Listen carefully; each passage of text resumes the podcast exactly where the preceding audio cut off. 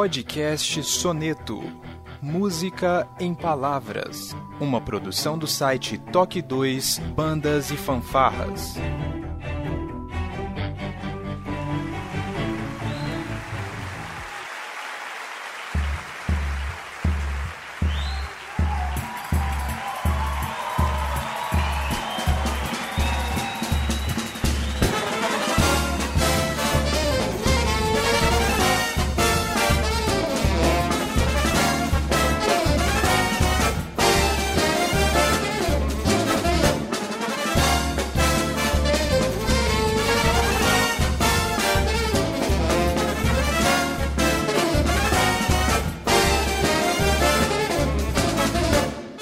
Dia, boa tarde, boa noite, sejam bem-vindos a mais um Toque 2 Podcast Bandas e Fanfarras no ritmo da vida, na batida do coração, diretamente de Ribeirão Pires, São Paulo. Eu sou Josi Slay e hoje, para esse bate-papo que vai ser um frevo só, está aqui comigo diretamente de Guarulhos o professor e maestro Felipe Sangali. Seja bem-vindo. Olá, pessoal. Maestro é um exagero, hein? Mas vamos lá.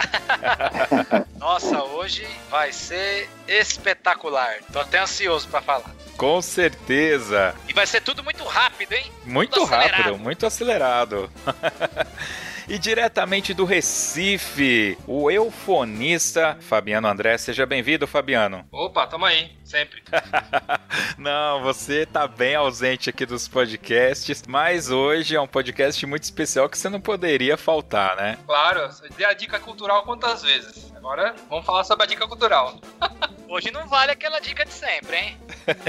hoje, hoje é um podcast que surgiu de uma dica cultural, cara. Isso é muito bom, que legal. Tá vendo que é importante? E o nosso convidado, vamos ver se eu vou lembrar aqui o nome da cidade, Camaragibe. Camaragibe. Camaragibe está aqui com a gente. O rei do frevo, Spock, seja bem-vindo no Toque 2. Caramba, muito obrigado. Muito obrigado também, Felipe, Fabiano, meu amigo, a Top 2. Muito prazer, né? Poder conversar um pouco com vocês sobre música, sobre freio, sobre música brasileira, música pernambucana, nordestina. Para mim é sempre um, uma grande honra poder conversar né, sobre esses assuntos. Fico muito feliz com tudo isso e obrigado pelo, pelo convite. E rei, não, pelo amor de Deus. Não, precisa me chamar de maestro, imagine rei. Pare com isso também. tá certo. Para você, ouvinte, que não tá entendendo nada, por muitas vezes o Fabiano deu na dica é, cultural a dica do Spock Frevo Orquestra. E hoje nós estamos aqui com o Spock e a gente vai conhecer um pouquinho da história dele logo depois da nossa vírgula sonora.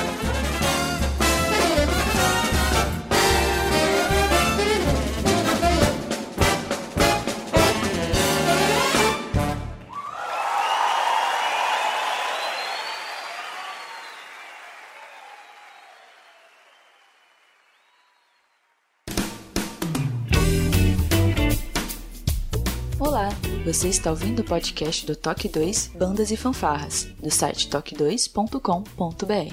Você também pode ouvir os nossos podcasts através do aplicativo exclusivo do Toque 2, disponível para os sistemas Android e iOS. Para entrar em contato conosco, você pode acessar as nossas redes sociais através do nosso site, ou então pelo e-mail contato@toque2.com.br. E se você gosta do nosso trabalho e deseja nos ajudar a produzir um conteúdo com qualidade cada vez melhor, acesse a nossa plataforma de contribuição pelo site apoia.se toque 2 e veja como contribuir. Este podcast tem o apoio cultural do Portal Brasil Sonoro. Clique, ouça e toque. Para ter acesso às partituras, visite o site brasilsonoro.com.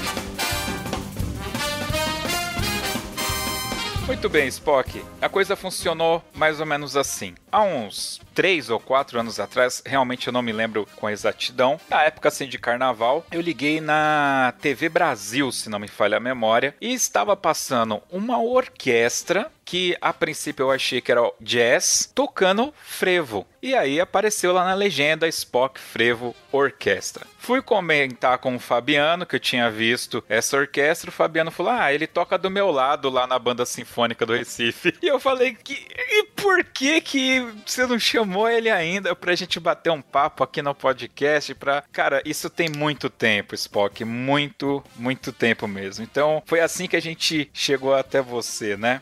Fabiano é assim, ele conhece um monte de gente e a gente tem que ficar arrancando dele. Mas pra gente engrenar aqui no papo, né, e seguir, a gente sempre faz três perguntinhas que são bem complicadas. Vamos ver se você consegue responder. Não pode errar, hein? Não pode errar. A primeira, que é uma grande curiosidade: qual é o seu nome completo, a sua idade e qual a sua profissão? A profissão que põe a comida na mesa. Inaldo Cavalcante de Albuquerque, porém, de mais de uma década para cá, Inaldo Spock Cavalcante de Albuquerque, idade 49 anos, faço 50 no dia 12 de outubro. Você tá de sacanagem. 12 de outubro? É. É o meu aniversário. Opa!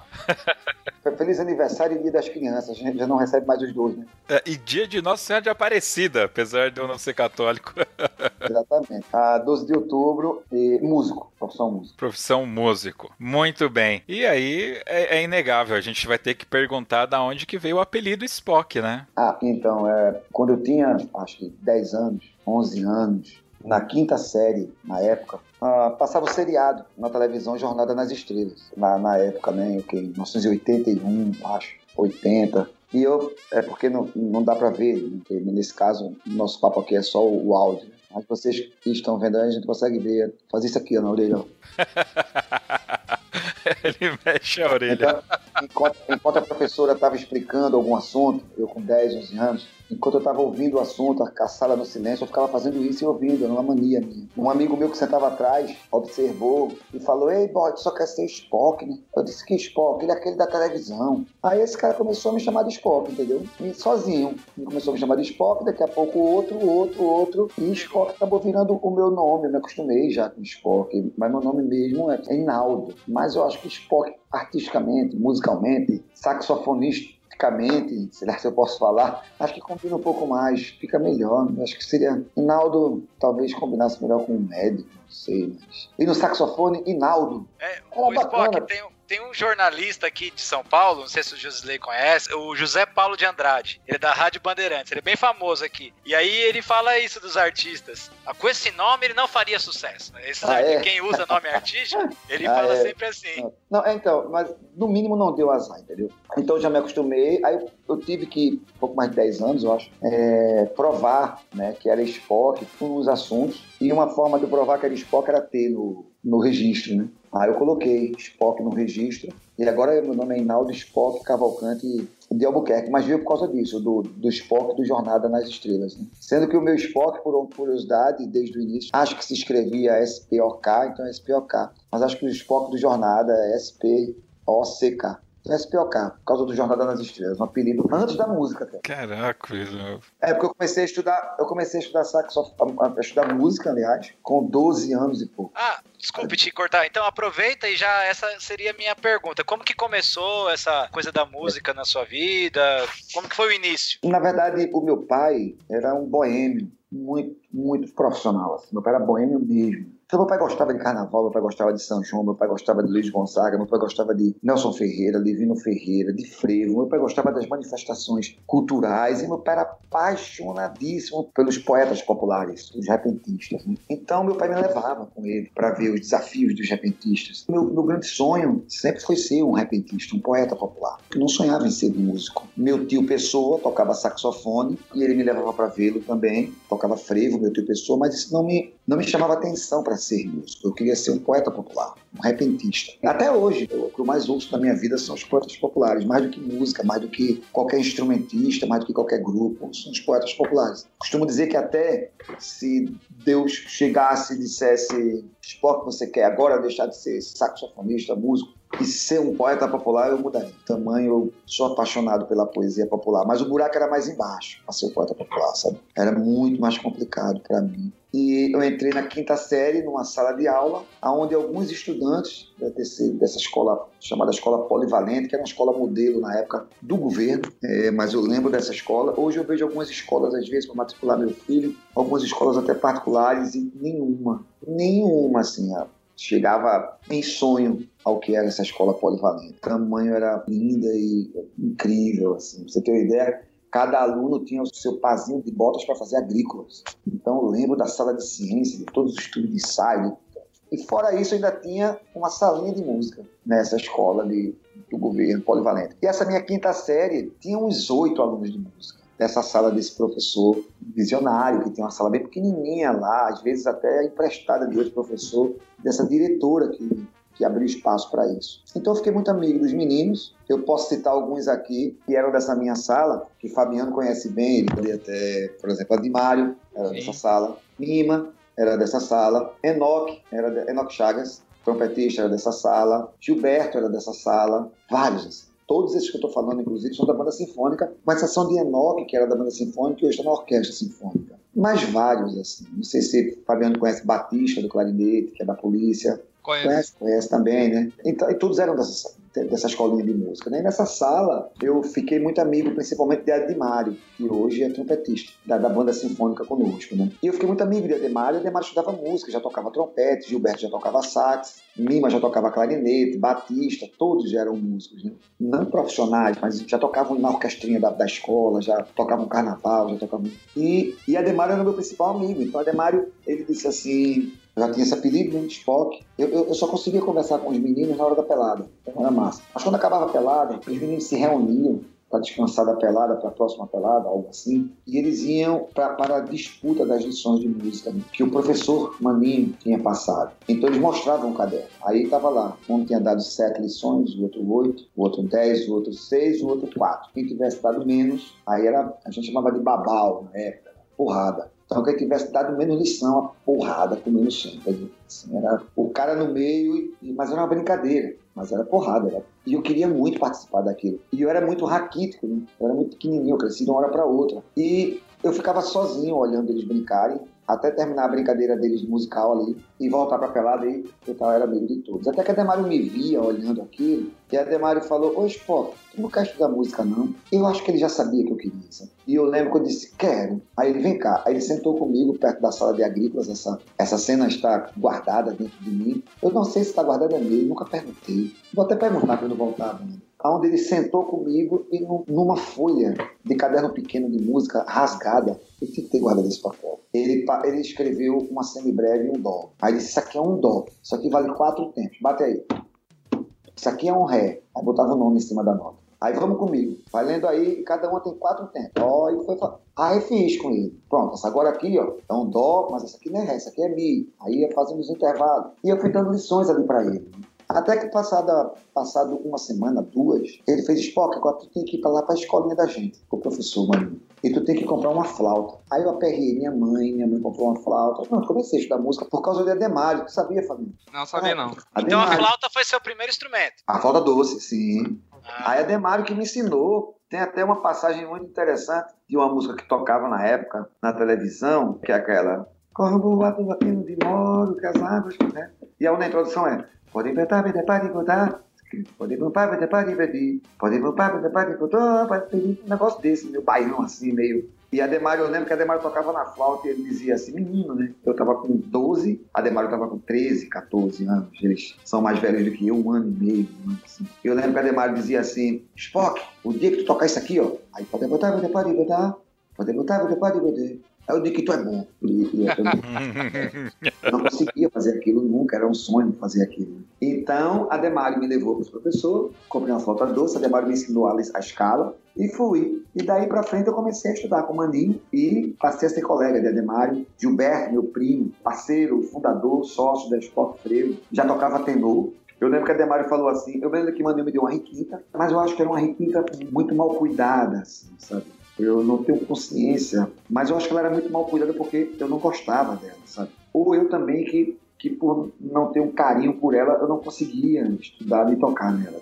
Aí eu lembro que a Demário também falou assim, Spock, tu vai gostar de sax alto. Eu disse, o que é isso? Ele disse, é aquele instrumento de Gilberto, sendo que menor. Ele combina mais com o teu tamanho. Eu disse, vamos tal dia para a Assembleia de Deus, a igreja. A banda feminina vai estar ensaiando, ensaiando lá domingo, vamos lá. Aí eu te mostro o que é um sax alto. Eu fui com ele. Eu já estava desenrolando na flauta. Né? Aí quando eu chego lá, eu lembro que ele estava fechada a sala da banda feminina e é, uma história interessante é essa também, porque ele saiu o instrumento e que é esse? Ele, não, isso é uma trompa. Ó, oh, isso aí é um bombardinho. Ó, oh, isso aí é um trombone. Isso aí foi me dizendo, eu não sabia. Aí, direito, né? Ah, isso é uma trompa. Aí daqui a pouco sai uma menina com um saxofone no peito, assim, com talabardo, prateado, saxofone. Aí ele diz, é esse. Irmão, quando eu vi aquele instrumento na minha frente, eu realmente me apaixonei, assim? Quando essa era a mais linda da minha vida, assim. Quando eu vi, quando eu só lembro dele dizendo, é esse. É esse o sax alto. Eu olhando, assim, sabe, o sax no, no, peito da menina. E eu acompanhava ela, ela foi andando, eu andei atrás dela. E ela desceu a escada da Assembleia de Deus de Abril. E eu fui até a escada. E eu lembro a Demaris, Spock, peraí. E ela desceu na escada e olhando eu lá em cima. Ela pegou a direita e sumiu. Ah, duas semanas depois, uma semana depois, não sei, eu lembro que a Demário fez. Spock, olha aquela menina que tu viu como sax alto. Né, gente, era uma das meninas mais bonitas de Abril. Assim. A menina era linda, assim, sabe? Mas é engraçado porque como ela perdeu, assim, o saxofone, sabe? Como ela ficou apagada. Eu, eu nem via menina, só vim ver que a menina era até bonita duas semanas depois. Eu nem observei tamanha paixão pelo saxofone. Eu não quero responder a minha vida toda aqui, porque cabem algumas perguntas, né? Mas é isso. Então aí eu começo a me apaixonar pelo saxofone. Maninho consegue um saxofone para mim, foi um momento emocionante na minha vida na sala de aula. Aí começo a estudar, aí vem toda a história da minha vida com o frevo e vamos embora. Mas é isso. Foi por causa da quinta série e meu pai que culturalmente jogava tudo assim para os meus olhos, para o meu corpo, para dentro. É, uma coisa interessante que eu vi Spock falando, eu sou de São Paulo também, e eu sou primo do Josisley, a gente tem a mesma criação, conheci Sangari lá em Mauá. São Paulo, né, Danilo? Sou de São Paulo. Vim pra Recife na época do concurso da banda, né? Entrei no concurso da banda. Então, aí o que acontece? Lá em São Paulo, a gente não tem a cultura do frevo como é aqui. É, eu vi você falando que, por exemplo, Gilberto, Ademário, esse pessoal já tocava no carnaval com 12 anos, 11, 12, 13 anos, já tava tocando carnaval. Lá em São Paulo, pra gente, isso aí nunca aconteceu, porque a gente, é, mesmo porque eu comecei na igreja tocando, mas mesmo tocando na, na banda marcial, banda filarmônica, que seja, não se tem essa cultura lá do carnaval de rua, né? Agora que tá chegando mais lá tal. Então, assim, aí quando a gente fala, por que, que o, o pernambucano tem tanta afinidade com, com o frevo? Que pra gente em São Paulo, o frevo é uma música muito complexa de se executar. Né? E aí você vê que é isso, que desde muito cedo já tá ali no meio, né? E, e não é. Tem os ensaios, claro, a gente sabe que tem os ensaios antes do carnaval, tem as prévias, mas é do cara tá ali naquele foco e, tocando do lado das pessoas que já são experientes, né? E pra gente lá em São Paulo isso é muito distante, então por isso que a, a gente tem essa dificuldade lá de executar o frevo mesmo, de tocar. Eu só vim tocar frevo quando vim pra Pernambuco. E assim, para mim era uma coisa que eu não conseguia nem ler, né? Nem contar os compassos de espera, porque é uma coisa muito fora da nossa cultura musical lá. Então isso é interessante observar aqui. No caso Aqui você observa bem já, já há um bom tempo aqui. Quanto tempo o concurso já? É, vai fazer, foi em 2002, né? 18 anos a gente faz agora em julho. Essa coisa do, do, do frevo, você já deve há 18 anos aqui saber, é, quando um, uma criança, um adolescente começa a estudar um instrumento de sopro, é tão grande a demanda por músicos para tocarem nas ruas que mesmo sem ele saber tocar os frevos também ainda, ele vai. Quando eu fui tocar o meu primeiro carnaval, com 14 anos, eu, eu, não, eu não sabia tocar vassourinhas direito. Eu lembro que eu não sabia tocar vassourinhas e foi um carnaval onde eu, para mim, para minha família, eu nunca tinha pego assim tanto dinheiro né, na minha casa, porque eu toquei muito na rua e na verdade eu não toquei nada, porque eu não sabia tocar os frevos. Por mais que tenha ensaios, mas às vezes é mais ou menos assim: o, o diretor de uma orquestra, o maestro de uma orquestra, o responsável, ele vende a orquestra para a troça, para o bloco, para o clube, que desfila na rua, e esse contratante né, responsável pelo clube, ele contrata como se fosse, sua orquestra tem quantos músicos? Então o maestro diz, eu vou trazer uma orquestra com 15 músicos. 20 músicos. Para o contratante, honestamente falando, é indiferente se esses 15 ou 20 músicos são profissionais, entendeu? Ele conta se tem 15 e 20 e paga, se não tiver, problema. Então, desses 15 e 20, esse responsável pela orquestra chama 50% de músicos que sabem tocar os freivos, assim, às vezes. Não necessariamente os outros são profissionais já da, da situação. Eu, quando eu fui tocar o meu primeiro, eu não sabia tocar. Eu lembro de saxofonistas se queixando do meu lado, sabe? Eu lembro de, de uns que gritavam: Maestro, eu quero o dinheiro desse menino.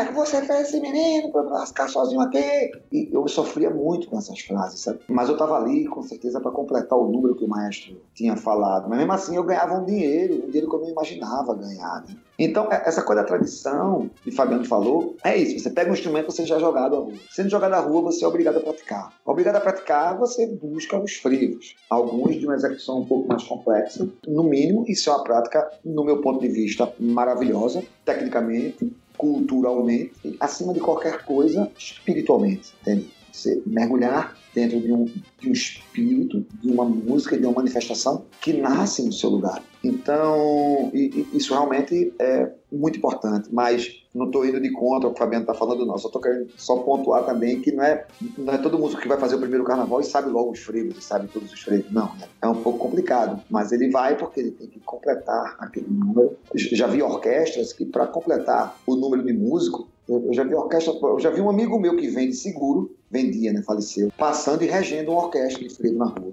E eu, eu disse, seu gente tá fazendo o que aí? Ele pegou, fez, me chamaram para ficar aqui na frente. É porque ele tinha que completar, então é, é, é, maluco, né? Porque eu, não, não se tem também no meio da rua uma exigência, como é que eu diria, técnica de cuidado absoluto com a execução, com a não se tem. Então isso possibilita, né, novos músicos que estão começando conseguirem trabalhar, entende? Não tem isso. Mas o mais importante é, é, que esse músico esteja com a força espiritual. Isso é importante. Maestro Spock, Porra. Ele que falou pra não chamar de maestro, hein? Não, chame não. chamando.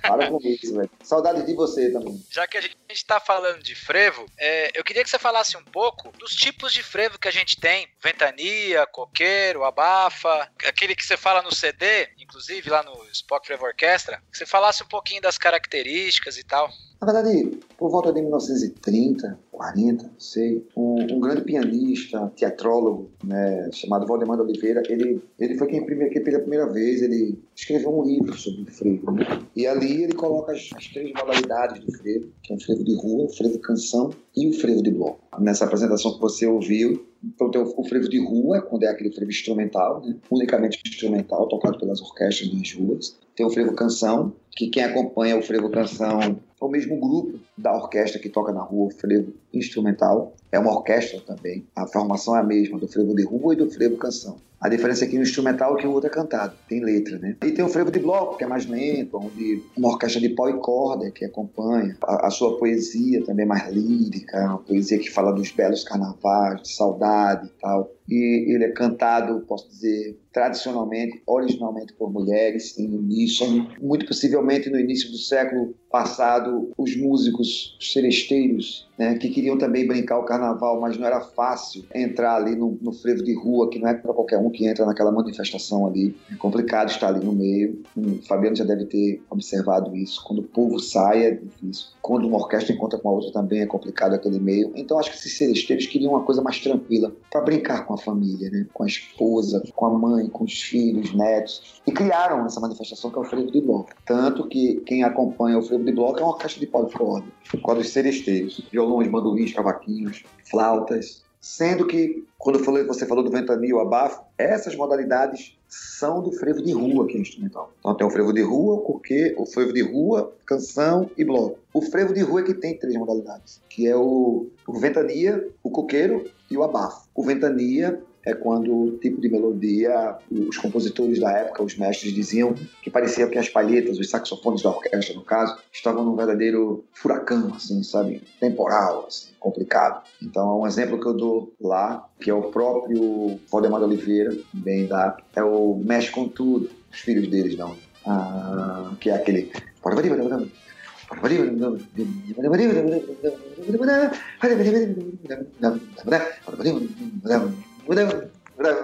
é isso. eles dizem que parecia um, um temporal, sabe? Nossa, esse é uma modalidade... acaba mais. É, esse é, uma, esse é uma modalidade do frevo de rua, né? É o, é o ventania. Tem o coqueiro, que é quando os, trom os metais, os trompetes e os trombones da orquestra tocam nota, notas muito agudas, daí que vem o nome coqueiro, por, ser, por serem notas altas. Né? E um exemplo que a gente dá lá no, no espetáculo é de Steven Araújo, Relembrando o Norte, que é aquela.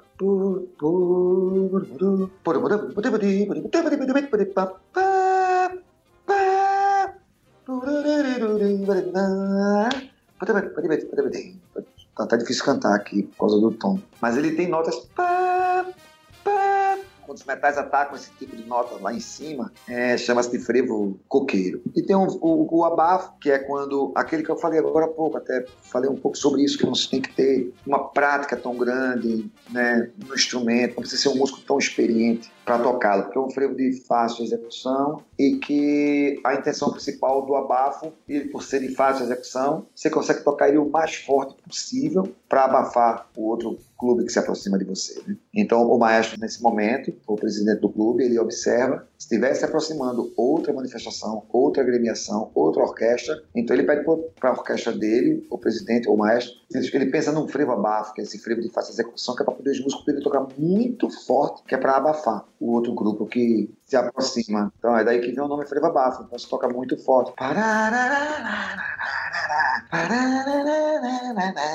E o maestro Nunes, ele é sensacional. Ah, o exemplo que eu dou no espetáculo é o Cabelo de Fogo.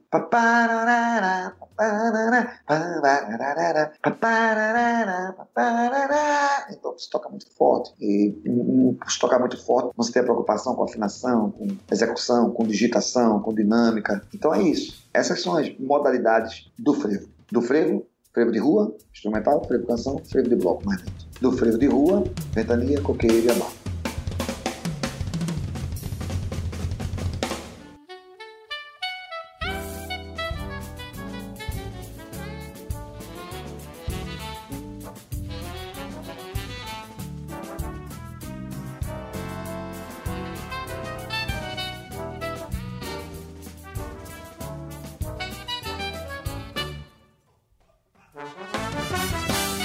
Queria falar contigo, Spock, porque a sua persona vende uh, o que é um artista, sabe? Eu acho que por estar tá fazendo já o Toque 2 há alguns anos, mesmo não sendo, eu não me considero um artista, mas você vai pegando quem é o artista, quem é o, o cara que fuça e sabe um pouquinho, né? Dá para diferenciar. Você citou logo no começo essa, essa coisa de recitar, né? Fugiu aqui a palavra. Aquele, aquele improviso, aqueles caras que fazem improviso, como que chama? Repente. Repente. Isso, você já veio puxando isso e, e meio que me chamou muito assim para essa coisa bem da cultura do Nordeste mesmo, né? Uma coisa bem cultural. Eu tô, tô dando essa entonação no cultural porque assim, eu primeiro eu vou colocar do meu ponto de vista. Existem muitas manifestações populares, né? Então, essa semana eu participei de um. Participei não, assisti uma live falando sobre algumas políticas públicas tal. E haviam pequenas inserções de um rapaz, de um senhor, na verdade, com um pandeiro. E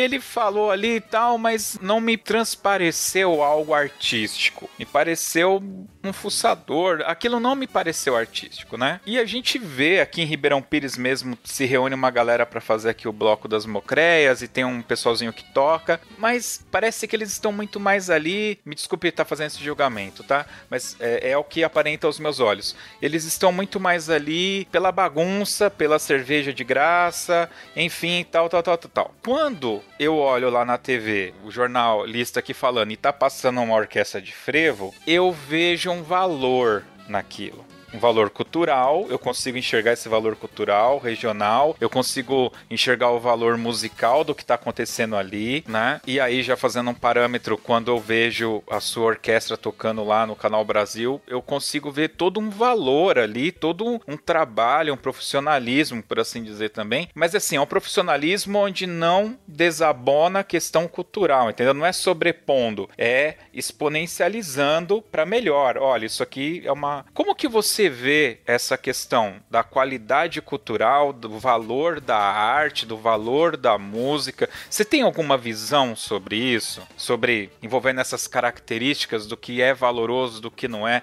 Você, você consegue, é, você tem alguma visão sobre esse contexto? Não sei se eu tô conseguindo me fazer, é que eu tô tentando ser mais polido possível. E eu tô tentando não citar o funk também. Né? Sei. Não, veja, eu tive, para mim, não sei como responder, mas eu vou tentar, a sorte de ter tido o meu pai, que era apaixonado, por, que gostava das manifestações. Então, eu, eu sou realmente, e, e por favor, Qualquer coisa que eu venha falar aqui que pareça arrogante, não é arrogância, certo? É porque você me perguntou. Sim, sim. Por exemplo, eu sou acostumado realmente a ver um caboclinhos passando em frente da minha casa e tocando. Eu sou acostumado a ver um, um músico carregando um instrumento seu case e tocando. Eu sou acostumado a ver um poeta popular repentista em desafio na hora ali. Eu sou acostumado com a, a chupar manga no sítio. Tudo isso realmente é presente dentro de mim. Então, por tudo isso ser presente de mim, dentro de mim, eu carrego, sim, como qualquer músico ali da rua, que eu também sou, essas coisas. Essas coisas estão presentes dentro de qualquer músico que está ali na, nas ruas. A pequena diferença, eu diria, do nosso trabalho que você assistiu ali é que ensaiamos e tínhamos um objetivo e um sonho, que era de tocar não só nas ruas, mas nos festivais, nos teatros nos festivais de música instrumental, nos festivais de jazz. E nós achávamos que nossa música tinha força espiritual entendeu? Mas para chegarmos a isso, precisaríamos lapidar, sabe? Precisaríamos, se possível, para esses festivais, essa intenção, não necessariamente chupar a manga no sítio, sabe? Nós precisaríamos chupar a manga, mas lapidá-la, tirar as partes desnecessárias dela, sabe? Estragadas, sim para a nossa visão ali em cima. Porém, tocando, comendo, lembrando do sítio e, e, ela completamente, completamente pura, crua, né? Mantendo este cenário, né? Não perdendo esse, esse cenário era o mais importante. O resto era lapidar, limpar. Com a música não foi diferente do que fizemos. Pegamos o frevo, né? Que a gente toca desde menino, tentamos limpá-lo, lapidá-lo, mas sem perder a força daquele sopro, por muitas vezes desafinado da rua, sem perder as paisagens que nós tínhamos da rua. Isso a gente não pode perder. Porém, podemos lapidar, nós lapidamos tudo isso. E é muito possível. Eu costumo falar que música é como fala. Você pode falar outro sotaque com propriedade, sim, sabe? Mas até costumo dizer que eu adoraria falar como meus amigos cearenses brasileiros, nordestinos, vizinhos. Mas veja, os caras falam: Ei, macho, Spock, Spock, tu vai para um, dois de noite, macho. De noite, macho. E você veja, eu sou nordestino, sou vizinho né, deles e não tenho swing para falar de noite, entendeu? não tenho swing, não tenho. Isso, isso não faz parte do meu povo, entende? Do meu costume. Então, eu não quero, eu não, eu não preciso, acho, falar de noite, entendeu? Eu posso falar de noite com propriedade? Posso, mas eu vou ter que estudar muito. Eu vou ter que, para ter propriedade, sair daqui e ir para esse lugar que fala de noite e morar lá por muito tempo. É possível? É. Eu só achava que era um trabalho muito maior, muito mais complicado e que eu não queria, particularmente falando, não precisávamos disso. E honestamente falando, para a minha cidade, para meu estado, para o meu povo, era mais interessante também, para mim, para todos nós, que nós levássemos o de tarde, de noite, entendeu? Isso musicalmente falando. Eu posso falar de noite com educação, entendeu?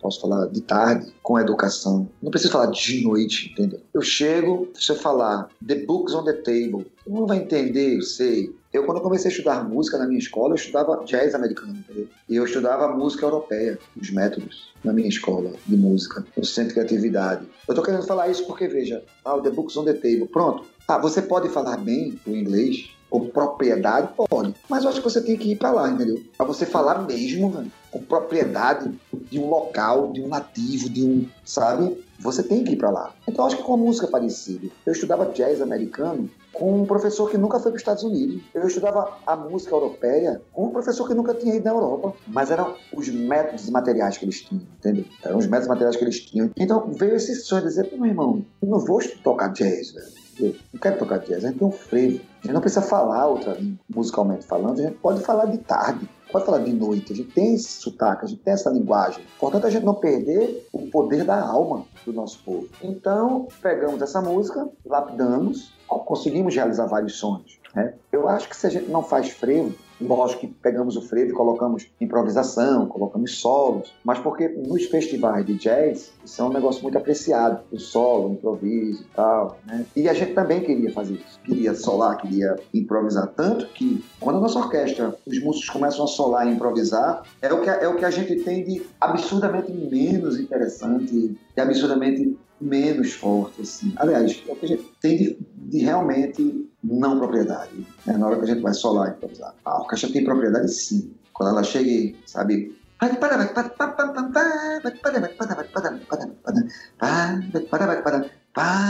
aí sim a música tem força, porque ela tem, ela tem um poder cultural que você está falando. Entendeu? Quanto à improvisação, esse tipo de coisa, aí é um problema que nós estamos começando a tentar resolver. Não só de improvisação, é o sentido da escola, né? É começar a criar os métodos, os livros, as possibilidades de que os novos músicos possam ter e comecem a estudar. Só para vocês sacarem aqui, o povo não vai ver, mas isso aqui, ó. Solando Frevo. Ele é um play along é americano. Então ele vem com um CD, né, onde três músicos da nossa orquestra, o baterista, o baixista e o guitarrista, fazem um acompanhamento e dentro do livro tem o frevo todo escrito, a melodia dele, né? Também já é uma coisa difícil de se achar, porque a melodia já nasce distribuída para a orquestra. Não existe a melodia do frevo. Então nós tiramos todas as melodias, colocamos todas as execuções, todas as harmonias para todos os instrumentos. Eu me refiro a instrumentos em dó, mi bemol, si bemol, clave de fá. Então tem 11 frevos de rua para esses instrumentos, mi bemol, si bemol, dó e fá, e uma base acompanhando para o músico se divertir tocando. E tem cada frevo três vezes, onde ele pode também improvisar se quiser. Mas é começar a cuidar disso, da sistematização, da escola, né? Imagina se a gente tivesse esse livro desde criança, entende? coisa que o americano tem, né? Entendeu?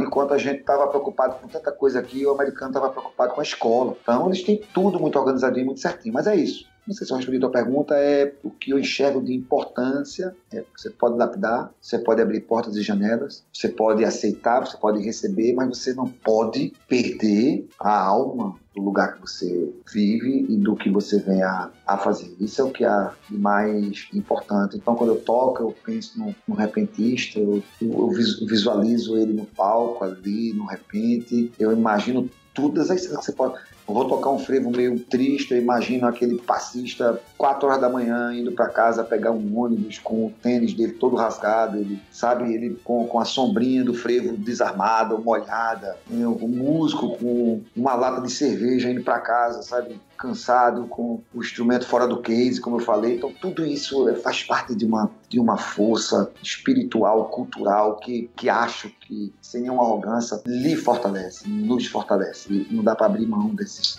essas paisagens. Eu não sei se eu respondi o que tu perguntou, não nem, nem lembro. Mas foi algo assim. Mas foi, foi, foi na linha dali, porque no começo você é, contextualizou. Aliás, aquela toda a sua fala inicial ali dá para cortar e fazer um recorte e toda uma evangelização em cima. Você falou exatamente. É, é, é, eu tenho bastante dificuldade de me expressar e você foi muito bem. Spock, eu acho que o, o que o Sangali tá ali e eu também. Em que momento você falou? Já sei, vamos fazer uma orquestra e conquistar o mundo, mostrar o frevo pra galera. E obviamente com as influências que eu acredito que tem lá de jazz, blues, enfim, big bands, etc, né? Conta um pouco pra gente sobre a história da, da Spock Frevo. E teve votação pro nome?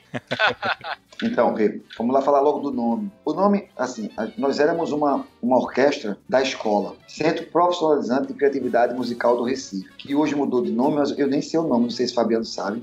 Fabiano trabalha, não é, Fabiano? Hoje é a Escola Técnica Estadual de Criatividade Musical. Pronto. Era essa, né? Então, e a banda que você começou, a banda, a banda da escola, você quando estudava lá tocou nela, né? Hoje eu rejo aquela banda que é a José Caetano. Isso, exatamente professor Caetano, né?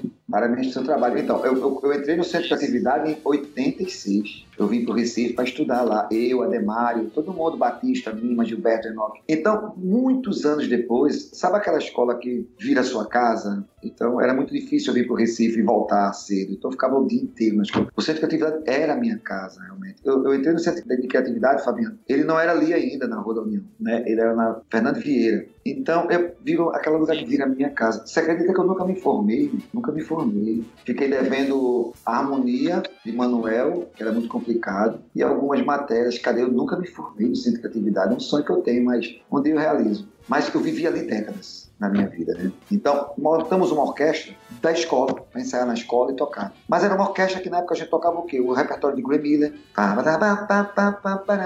para se divertir. Então, a, a, gente, naquela fase ali de não falar a nossa língua, sabe? Mas tínhamos o repertório também de Sidney Araújo, mas a orquestra surge, eu posso dizer que tem três momentos importantes. Um, muito antes disso, foi quando eu fui fazer o meu primeiro carnaval, que é um músico chamado Felinho, que pela primeira vez improvisou no freio e solou em Vassourinhas, que isso daria outro programa, mas esses solos dele fez com que eu parasse no meio da rua e até me atrasasse para a saída do clube na rua. Porque eu ficava pedindo pro rapaz repetir essa fita lá, com Felinho solando Vassourinhas. Isso ficou guardado dentro de mim ali, que um dia ia acordar ficou cochilando. Aí veio uma gravação de Dori Caim, chamado Lindo e Vespa, que era um frevo incrível, né? ali mostrado instrumentalmente falando. Harmonicamente, me encantei e já tinha improvisação no saxofone nesse frevo dele, Ninho de Vespa. Aconselho todo mundo a ouvir, Dori Caim. E depois foi a Banda Mantiqueira. A Banda Mantiqueira também foi um, sabe, uma tapa assim, foi quando eu digo, não, peraí, isso é uma big band tocando música brasileira, choro, samba. Digo, meu irmão, a gente foi tocar com eles um dia. Era uma banda de escola, uma caixa de escola, e Antônio Nóbrega, que é um músico pernambucano, um artista pernambucano que foi morar em São Paulo, precisou de uma orquestra de frio para acompanhá-lo. Aí a produtora dele viu essa orquestra da gente da escola e chamou a gente para acompanhar ele. O fato de acompanhar Nóbrega fez com que nossa orquestra se mantivesse viva, porque a gente trabalhava com ele, ganhava dinheiro, viajava e começamos a participar de festivais. Nesses festivais a gente começava a ver os músicos dos seus lugares começando a só tocavam as músicas dos seus lugares. Vinha um músico indiano, tocava música indiana. Vinha um músico espanhol, tocava música espanhol. E a gente tocava o frevo, mas todo mundo solava, todo mundo improvisava e a gente não. Porque o frevo não nasceu assim. Então, vendo a mantiqueira, eu digo, capaz. Os caras chamaram pra gente tocar frevo, a gente tocou o frevo normal, o cru, que eu amo e adoro. Né? Mas quando eles iam tocar o show e o samba, tinham janelas abertas para muita coisa. Aí eu digo, não, peraí, Felinho já fez isso. Tori fez daquela forma e a Mantiqueira faz isso. Vamos fazer uma caixa de frevo onde a gente possa participar dos festivais. Foi isso. Montamos uma caixa de frevo, pegamos os frevos clássicos, mudamos o arranjo e abrimos portas também para, para a liberdade. E pegamos composições autorais também, composições contemporâneas e fizemos a mesma coisa e isso abriu vários caminhos para que a gente pudesse realizar ações. Mas foi isso, era o sonho de não só fazer o frevo na rua, que até hoje eu não posso ver uma orquestra na rua que eu entro para tocar, que eu amo, é ali onde mora o poder maior do espírito, mas também tocar esse mesmo frevo, como eu costumo falar nas apresentações, interno, com gravata, para o povo ouvir em silêncio absoluto. Né? E a gente realizou esse sonho, já viajamos e participamos de vários festivais de jazz que a gente sonhava em participar pelo Brasil e pelo mundo inteiro. Como foi para você, o Spock? Obviamente que eu gostaria que você, quando você for responder, você aproveitasse para falar um pouco mais dessa jornada. Você já se apresentou fora do Brasil com a Spock Frevo, correto? Sim. Não tô maluco, não. Tá. A primeira vez que você se apresentou com a orquestra fora do Brasil, o que, que você sentiu? Eu preciso falar de uma antes dessa do Brasil. Claro, fique à vontade. Foi em São Paulo. Ali foi o primeiro, realmente, porque até então, nós só tocávamos frevo durante o carnaval e passávamos o ano inteiro sem tocar. Eu alcancei tocar frevo só no carnaval, quatro dias. Mas a gente foi fazer uma apresentação em São Paulo, quando a gente gravou o primeiro disco, ou as primeiras faixas, que essas faixas começaram a andar no mundo dos músicos. Então, era, de vez em quando era um músico mandando um e-mail, não tinha ainda WhatsApp, essas coisas. Era um músico mandando e-mail. Caramba, queria parabenizar, todo mundo elogiando, né? Nem sei se a gente tinha disco ainda. Mas isso foi parar na mão de uma produtora em São Paulo. Eu não lembro como é que era o nome do festival, se era Sogros do Brasil, era. Não lembro. Eu sei que a gente foi, né, para essa. Ah, eu esqueci de falar, daqui a pouco pontuo o lance do nome da orquestra. Ok. Acabei não falando sobre isso. Ah, então a gente veio já como Spock Freio para esse festival de música instrumental. Tinha o Quinteto Vila Lobos, tinha várias coisas que envolviam né? a música instrumental, vários grupos. E a gente veio para esse festival, sendo que estava lá Spot Frevo Orquestra. E como a gente nunca praticamente estava acostumado a tocar frevo sem a dança, porque esse nosso trabalho ele não envolve a dança, e o frevo nunca se separou da dança, né? A gente, então, por causa de uma foto que eu vi de Nelson Ferreira, nós vamos tocar todo mundo de paletó e gravata. E tocar sentadinho. É frevo pro silêncio, né? Para ouvir também. Então, dessa apresentação, eu lembro quando a gente entrou, né? Primeiro recebemos muitas críticas, sabe? Com orquestra de frevo. Não, aí já outro festival, na mesma época. Mas nesse, quando a gente entrou, que a gente tocou, eu lembro que um passista tinha ido para esse show, com sombrinha e tudo, sabe? E quando a gente, no meio da apresentação, tocou um frevo rasgado, ele pulou no palco. E era um festival de música instrumental. Quando ele pulou no palco, os músicos me olharam, eu olhei para os músicos, como que meu irmão, e agora? Sabe? Daqui a 20, 30 segundos, a gente vai ter que ter um break, um arranjo, e alguém vai levantar para fazer uma cadência, um baixista, sei lá. Então vem, aí o cara, parava tudo. E esse passista entrou, ele começou a pular, estigado, com saudade do carnaval, acho, com saudade do frevo. E quando ele começou a pular, eu olhei, ele olhava para mim, sabe? Um pouco meio escurinho. Ele olhava para mim, como que diz, é isso aí, velho, sabe? É frevo, meu irmão. E eu olhava para ele, desesperado, os meninos da orquestra estão aí, e não me deixa mentir. Eu olhava para ele como que diz, meu irmão, como é que você entra agora? Mas só não olhar, sem falar, né? E eu olhava para os meninos, e os meninos, e agora? Vai parar. E ele tinha acabado de subir no palco. Eu digo, rapaz, vai parar. Não dava mais para eu contornar a situação. De tipo, dizer para todo mundo, repete ou segue, não tinha como, o arranjo tinha uma parada. Então, no, no momento auge assim, dele, que ele tava pulando a aí o cara, com, com, com, com, com, e ele, eu só escutava o pé dele, pá, pá, parando assim, sabe? E me olhando como quem diz, é sério, velho, que você parou, sabe? E eu olhava para ele como quem diz, irmão, você não avisou, só se olhando, né? E algumas pessoas faziam assim pro passista, estavam na frente e um sinal de sai, sabe, para ele. Irmão, aquele foi o momento mais triste da minha vida, assim, sabe? A gente nunca tinha andado sem a dança, né? Nunca tinha andado sem a dança. Então ele desarmou a sombrinha no escurinho ali, foi saindo do palco e olhando para ele, uma cena absurdamente triste. Quando ele desceu a escadinha ali do teatro, foi uma cena absurdamente feliz também, porque o sonho estava realizado, a, a música estava andando, sem necessariamente a dança estar presente. E eu sou apaixonado pela dança. Mas o sonho nosso de fazer com que a música fosse a principal cena, o ator principal, porque um passista, quando está dançando, qualquer bailarino, eu tenho a impressão que a música, ela vira meio que às vezes uma trilha. Porque a música você não consegue enxergar, entendeu? Então, a música acaba às vezes virando uma trilha para aquela cena dos bailarinos ou dos foliões, entendeu? Então, você imagina, tá ali a orquestra tocando, os bailarinos vão para frente e começam a pular, entendeu? Então eles chamam a atenção muito mais do que a música, né? Mas o nosso sonho é levar essa música para o festival de música, sem necessariamente estar com os bailarinos. Então ali o sonho estava realizado também. Logicamente, quando a música acabou, eu falei com o passista, ele no palco, pedi desculpa e disse: Mas a gente queria fazer um frevo completo, tradicional, para você dançar. Ele voltou pro palco e dançou um frevo completo, que ele conhecia, sem improvisação, sem nada. Então, esse foi o momento principal, que é que, um divisor de águas, assim, sabe? Foi onde a música realmente é, se mostrou capaz de andar assim, a dança. Foi um momento também de absurdas críticas dos mestres é, dos mestres em que a gente estava cansado de subir no palco e, os, e alguns mestres falar para a orquestra dele: vamos todo mundo embora que chegaram os americanos, sabe?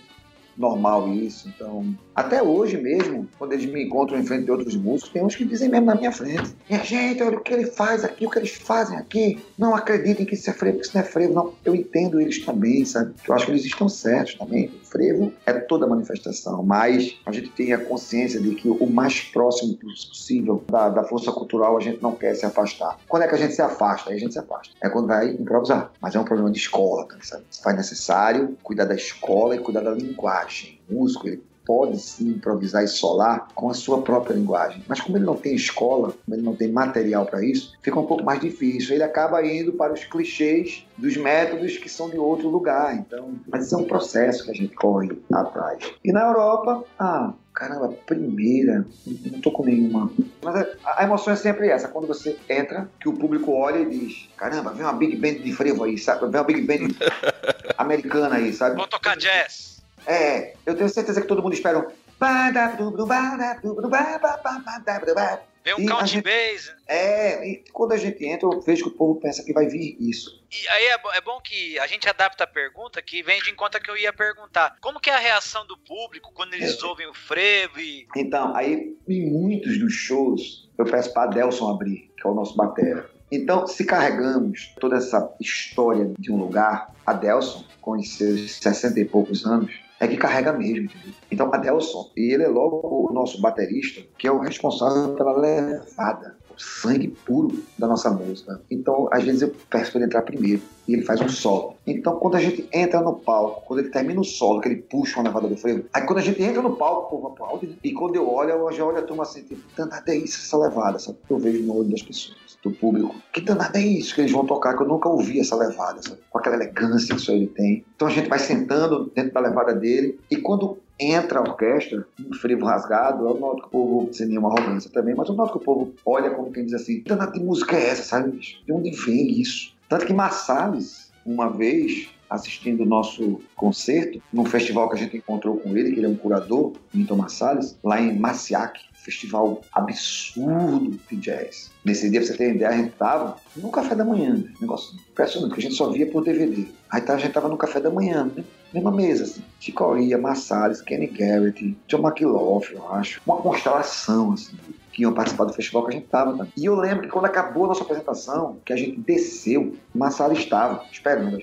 Aí a gente com o intérprete, e ele chegou falando, o intérprete, e a galera Massalos, sabe? Aí o intérprete dizia, Spock, ele tá perguntando o que é isso? Eu disse, isso é frevo. Aí ele, o que é frevo? Eu disse, frevo é uma música que nasce em Recife. Aí ele, o que é Recife? Recife é a capital de Pernambuco, estado do Nordeste. Aí começou, né? começou ali uma, como eu diria, uma boa amizade, né? Tanto que ele veio para Recife com a Big Band dele e nós, a intermédio dele também, fizemos uma turnê para os Estados Unidos, né? E isso já está 95% editado, um filme chamado Quatro Capítulos, acho que de 30 minutos, 25, 30 minutos, chamado Do Frevo ao Jazz, que é a ida do frevo para os Estados Unidos e a vinda da música americana para o frevo. Então tem umas cenas a gente tocando, a Big Band de Marsalis, da Lincoln Center, tocando no meio da rua de Olinda com a gente, a gente indo para o Lincoln Center tocando lá, muita coisa bacana.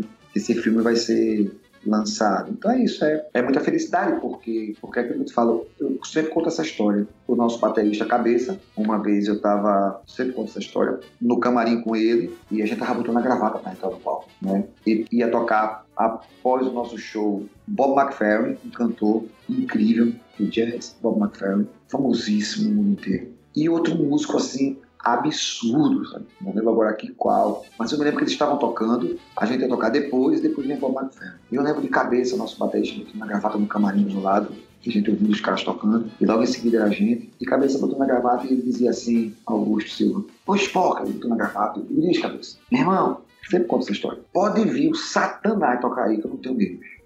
Como é, cabeça?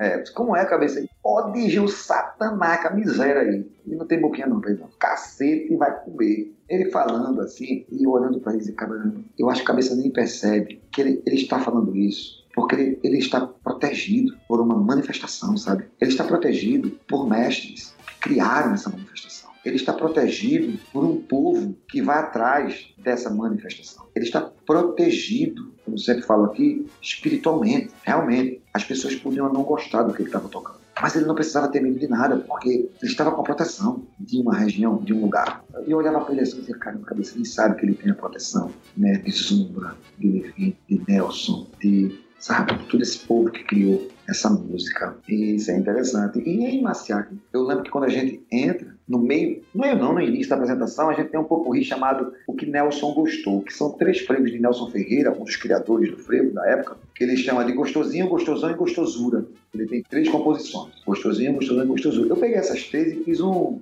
um arranjo, popurri das três. E eu, eu chamo de O que Nelson Gostou, sabe? E eu lembro quando a gente tocou em Maciac, que eu tava lá na cara, com, com, sei lá, 5, 10 mil pessoas sentadas numa tenda gigante em silêncio absoluto. E tava toda essa galera lá assistindo.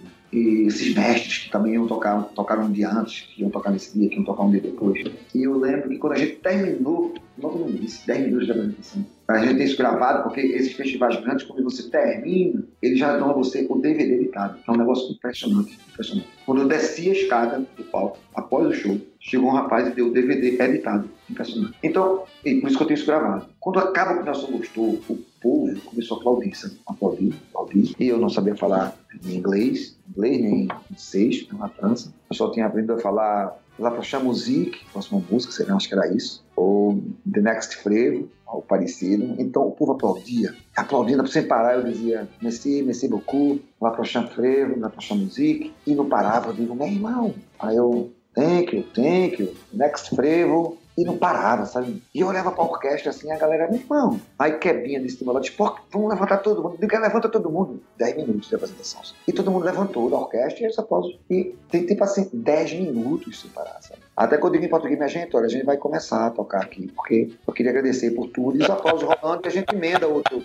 Falei, mas acredito, isso não é nenhuma arrogância, porque você perguntou como é que é a reação. Uhum. E são histórias reais, sabe? Então, é uma música que eu acho que passa muita emoção às pessoas, contagia as pessoas. O nosso produtor Zé da Volta diz que ele ficava assistindo e, e vendo a alma do povo dançando, sabe? E o povo parado ali, em silêncio, ouvindo. São momentos que são impossíveis de passar sem que a pessoa esteja presente, senti-lo no seu todo. O europeu, ele tem isso, né? Tem um, um CD que eu gosto muito do Scorpions, que eles gravaram com a Orquestra Filarmônica de Berlim, né? O Hurricane 2000. E se você assistir o DVD, você vê que tá todo mundo sentado, cara. É rock and roll, só que tem uma orquestra, só isso, né? Então daria pra ter essa movimentação. Só que eles ficam sentados, terminam, eles batem palma, que eles são muito educados, né? E tem esse lance que quando é muito bom, eles levantam e ficam lá 10 minutos aplaudindo mesmo. Mas é porque nesse caso é o festival de jazz, então realmente tem todas as cadeiras lá. Uhum. É um conceito para que as pessoas possam ouvir a música, mas são momentos emocionantes, assim. Não tenho dúvidas que os, os mestres que criaram toda essa manifestação estão atuando, estão muito felizes com, com tudo isso e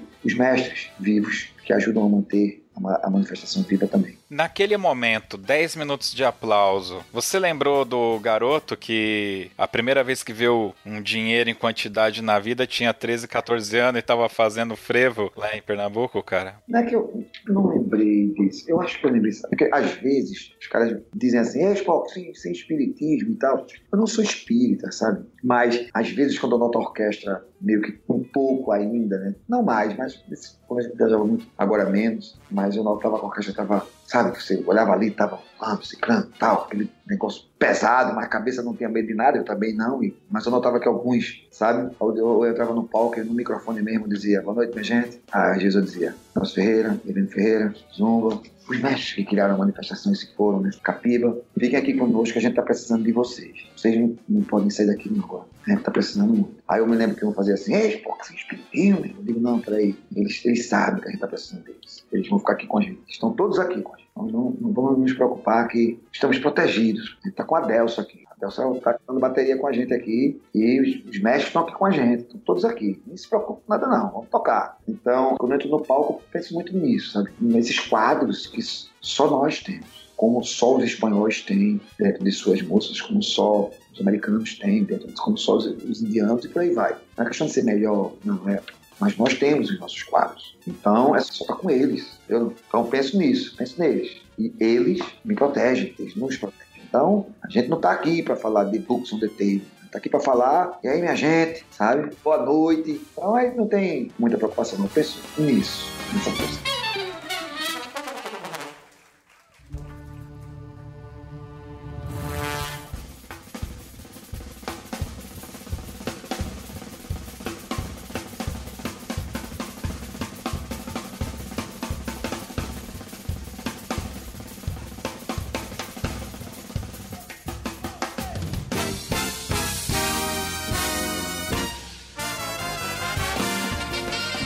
Spock, uma hora e vinte já, cara. E, e você nem arranhou, né? Tudo que a gente gostaria de perguntar e saber e tal. Eu queria ver com o Fabiane e com o Sangales se vocês querem acrescentar mais alguma coisa. Oh, depois de muito tempo, né? Eu comecei a escrever umas coisas na minha casa, e minha filha mais velha, Ilana, deu a ordem Pai, lance, pai. Então, lancei isso aqui, um livro de poesia. Comecei a realizar mais um sonho, Sementes. Sementes, Spock. Esse aqui, no caso, é poesia livre, né? Então, eu escrevi para o meu avô, que eu não conheci, mas que está presente em mim, me protege muito também. Para os meus tataranetos, que eu não vou conhecê-los, provavelmente. Então, esse livro eu escrevi meio que para o meu avô, para os meus tataranetos, que são. Ah, tenho a impressão que eu gostaria. Já foi lançado? Como é que vai ser? Foi, foi lançado. Lançado no ano passado. Já dá para comprar. Já, tô dizendo aí porque é o livro Sementes, né? Assim que passar essa fase difícil, vocês procurem aí que a gente vai dar um jeito de enviar. Foi lançado ano passado só, mas poesia livre ainda não é dentro do meu grande sonho, que é dentro das métricas, das sextilhas, sete sílabos, decassílabos, quadrões, ah, galopes, que os poetas repentistas fazem. O próximo livro já está quase pronto. Esse já é dentro das métricas, sabe? Desses poetas que são os meus maiores. Se a palavra ídolo pode ser usada para mim, são esses caras, os, os poetas populares. Porque, só uma pontinha, pode ser? É que você, aqueles poetas repentistas, sabe, aqueles violeiros que ficam rimando, todo mundo pensa que eles só são bons de rima. Eles têm talento para rimar, têm o dom de rimar. Realmente tem. Mas o buraco é mais embaixo, sabe? Por quê? Porque eles têm, você falou do pandeirista, que toca coco, que às vezes improvisa no coco, né? Mas que, que, é realmente de uma grande força cultural também. Mas os repentistas, eles têm várias e várias e várias e várias modalidades dentro do repente. Dezenas, centenas, sei lá.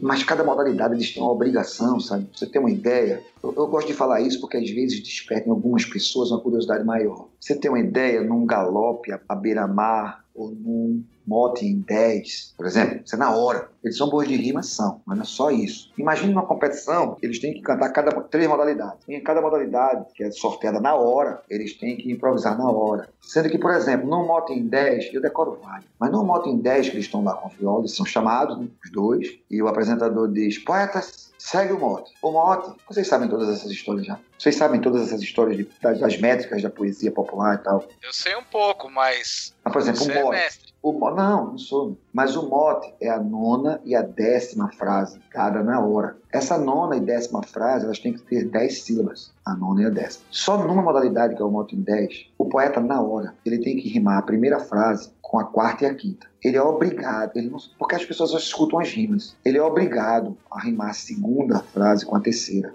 Ele é obrigado a rimar a sexta com a sétima e a décima que foi dada na hora. Ele é obrigado a rimar a oitava com a nona que foi dada na hora, entende? Ele é obrigado a decorar o mote que foi dado na hora e fazer uma linda história com essas obrigações, sendo que cada frase também tem que ter 10 sílabas. Não pode passar. Então, o negócio é complicado, entendeu? Por exemplo, deram para os nonatos, pode ser. Pode ser essa. Isso tem melodia, que é linda também melodia, mas não vou falar melodia aqui. Mas disseram aos nonatos, numa competição. Isso eu tenho ao vivo, tá? Isso é ao vivo. Atenção, poetas. Para quem sente o poder do Criador, não tem nada maior que a natureza. Essa é a nona e a décima frase. Das dez que ele vai montar. Das oito que ele vai improvisar, pegando essas dez. A nona e a décima. Para quem sente o poder do Criador, or, não tem nada maior que a natureza, esa. Lembrando que a sexta e a sétima tem que ter esa, que é, tem que rimar com a décima. E a oitava tem que ter or, que é para rimar com dor. A primeira tem que rimar com a quarta e quinta, que ele está livre, a segunda e a terceira também ele está livre, mas tem que rimar. Você imagina o tamanho dessa. Então, para quem sente o poder do Criador, não tem nada maior que a natureza. Então, por exemplo, ele fez, vamos supor, para quem sente o poder do Criador, não tem nada maior que a natureza. Aí ele mandou: o Guará sem treinar é bom de briga. Tem que ter iga na quarta e quinta. O Guará é um bicho que luta e ninguém nunca treinou ele.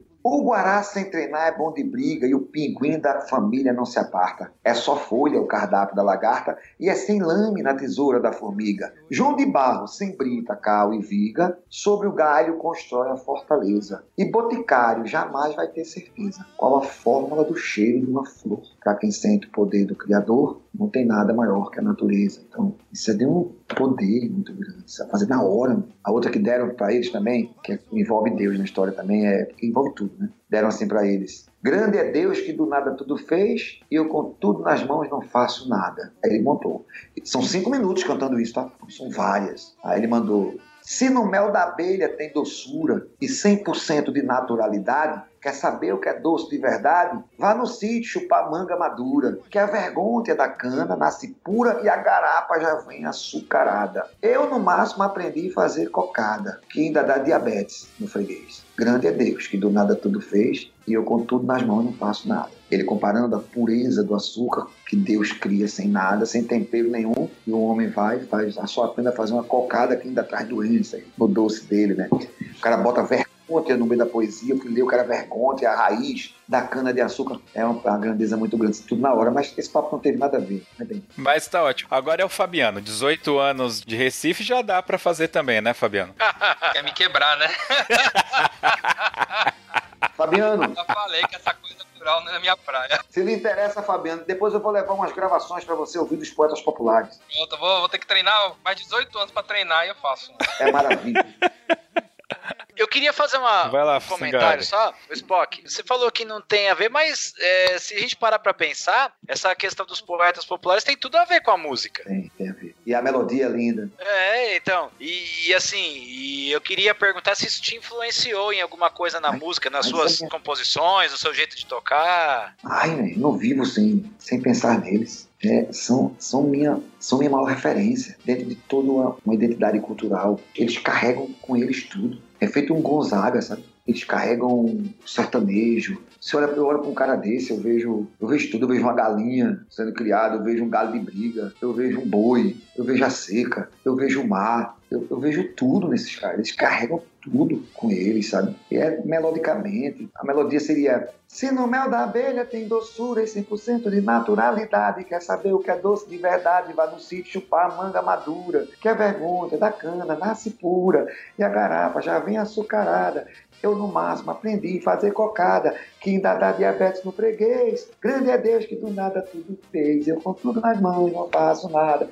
Então, toda essa, sabe, esse swing, todo essa, esse jeito, esse comportamento, eu carrego comigo. Pra nós, assim, já é difícil imaginar, eu, por exemplo, com papel e uma caneta, já seria difícil escrever isso. Agora imagina o cara, na hora, pensando na métrica, na prosódia, na melodia, meu Deus do céu. É genial. Não, não é outro, né? Estou falando aqui de um assunto que é Deus, que é lindo, maravilhoso, mas que se tem muito argumento. É, não. Mas aí você tem que falar, por exemplo, sobre os peixes do mar só. E tem várias regras, né? Não, essas são essas. Isso é, isso é do decassílabo. Imagina você falar num decassílabo só sobre peixes do mar. Então, Ou seu nome de cinco. papel e caneta já é Eu difícil. estou querendo dizer que tem que estudar muito, né? Com certeza. Estudar muito e, e, e ir no detalhe. Uma cestilha famosa de, de Jó, Jó Patriota, São José do Egito. O cara ir num lugar desse, o que ele fala? Dizem que, ele, que a mulher dele brigou com ele, porque ele foi na padaria comprar pão. Quando ele chegou em casa, aí a mulher dele disse: Jó, você tava onde, Jó? Aí ele, meu amor, fui comprar pão, aqui o pão. Você não foi comprar pão, não, Jó. Você tava com a rapariga, Jó. Sei lá, entendeu? Tava não, você tava com outras mulheres, Jó. Desculpa o palavrão, viu, né? Mas é só pra dar um sentido, que ele tava com outras mulheres, na zona, não sei o quê. Ele, tava não, meu amor, ser. Você não gosta de mim, não, Jó. E saiu arratado. Aí ele pegou o poeta, né, um pedaço do papel do pão, e escreveu uma cestilha que guardaram na hora, assim. A cestilha assim, é... Pergunte a noite estrelada, interrogue a madrugada, a cada flor que se vê. Pergunte a serena lua, a cada pedra da rua, se eu gosto ou não de você. Isso é de uma força, né? Pergunte a cada pedra da rua, que, que é o caminho que ele faz, falando sobre ela, pensando nela. Fica arrepiado, sabe? Pergunte a noite estrelada, interrogue a madrugada, a cada flor que se vê. Pergunte a serena lua, a cada pedra da rua, se eu gosto ou não de você. Eu gosto muito de séries, filmes em geral, né? E o cinema brasileiro, ele tem alguns filmes efetivamente bons do ponto de vista do roteiro, né? Mas quando a gente vai falar dessa questão poética, da escrita, do texto pensado, né? São obras na, mai na maioria nordestinas, né? Ou baseado em histórias nordestinas. É o caso do Alto da Compadecida, que tem todo um jogo de palavras ali, obviamente que o Matheus Nastergaard e o, o Celton Mello colaboram muito na interpretação, mas tem todo um jogo de palavras ali, um que, que não é do Sudeste. Basicamente é isso, né? Tem o Cine Hollywood, um filme que precisou ser legendado para você entender o que, está sendo dito ali, mas é muita riqueza de palavras. E tem um filme que eu acho que pouca gente conhece chamado Narradores de Jafé, que conta isso. Eu não vou lembrar o nome daquele ator, mas é um ator, ele sequestra sequestra o, o Zezé de Camargo e Luciano no filme Dois Filhos de Francisco. Eu não lembro desse ator. E é a mesma coisa, o texto é muito bom. A, a forma de falar, o encaixe das palavras, né? Tudo ali pensado é uma poesia cantada, né? Então, mesmo sendo com baixo orçamento, você vê qualidade naquilo por causa da qualidade do texto, né? Eu acho fantástico assim. Fabiano, tem mais alguma coisa? Que faltou aqui. Eu sei que faltou muita, mas talvez você queira falar alguma coisa aí. Será que é Zé Dumont, o ator? Eu vou até procurar. Eu vi aqui. Eu queria só ressaltar algo que a gente falou lá no início da conversa, que eu falei, até citei também. É, e Spock está confirmando aqui a diferença. Porque pro Sudeste, assim, o, o Sudeste, da onde a gente veio, a música que mais representa culturalmente é a música caipira, né? Cantada lá no interior de São Paulo. Meu pai, inúmeras vezes, meu pai dormia ouvindo rádio, eu ouvia música caipira, música sertaneja, né? Caramba. Mas aqui não. É, a música caipira é muito linda, moda de viola, essa coisa. E aqui, uma coisa que eu percebi quando eu cheguei, que eu não, nunca tinha vivenciado em São Paulo, como eu falei do frevo, eu tinha tocado só o Duda no frevo em São Paulo, na banda sinfônica que eu tocava, e, e um andamento nada perto do que se toca aqui, né? Uma das primeiras experiências que eu tive tocando a banda municipal logo depois do concurso. Foi uma primeira apresentação que nós fizemos e foi até a Delmo que foi, foi reger, saudoso Adelmo, né? Adelmo, Polônia. Nós tocamos uma música do maestro Duda, que é a suíte pernambucana de bolso. E no final da suíte ela tem o frevo. E eu nunca, eu nunca tinha tocado a suíte, tava lendo de primeira vista. E você imagina o desespero que foi quando chegou no frevo e eu, na época era o seu Américo, né? O eutofonista, e ele, e ele não tava na apresentação, fui só eu. O seu Américo deu fone aqui, ele dominava o frevo de bloco aqui. E a guerra olhou pra mim assim, errou agora, Fabiano. Porque frevo. Pessoal, não tô nem aí se você nunca leu, cara a banda inteira já tinha tocado essa música né, várias é. vezes. E, uma das coisas que eu vivenciei muito aqui, essa questão da cultura, que a gente lá em São Paulo, a gente tinha contato com o frevo pela televisão, né? Passava uma reportagem na época do carnaval, passava uma orquestra de frevo tocando, não dava nem para entender por causa da multidão, barulho, repórter, e não dava. E o carnaval não é só o frevo, né, aqui em Recife. O carnaval tem várias manifestações culturais ao mesmo tempo, e às vezes divide até o mesmo espaço, né? O maracatu, o caboclinho, é, e por aí vai. Muita coisa. E uma coisa é você ouvir pela televisão, flash rap, outra coisa é você ver pessoalmente, e outra coisa é você tocar, né? Eu tive a oportunidade de tocar com a Orquestra de Frevo da Banda Municipal, alguns festivais de frevo, a gente também tocou algumas aberturas de carnaval, se não sei, umas duas ou três, e é totalmente diferente. para mim que não sou daqui, né? Pra eu que não sou daqui, é, a abertura do carnaval mesmo de Recife é um evento fantástico, né? O palco, assim, você não enxerga, consegue enxergar o fim da multidão, né? E eu, meu Deus, o que eu tô fazendo aqui? O cara lá de Rio Grande da Serra.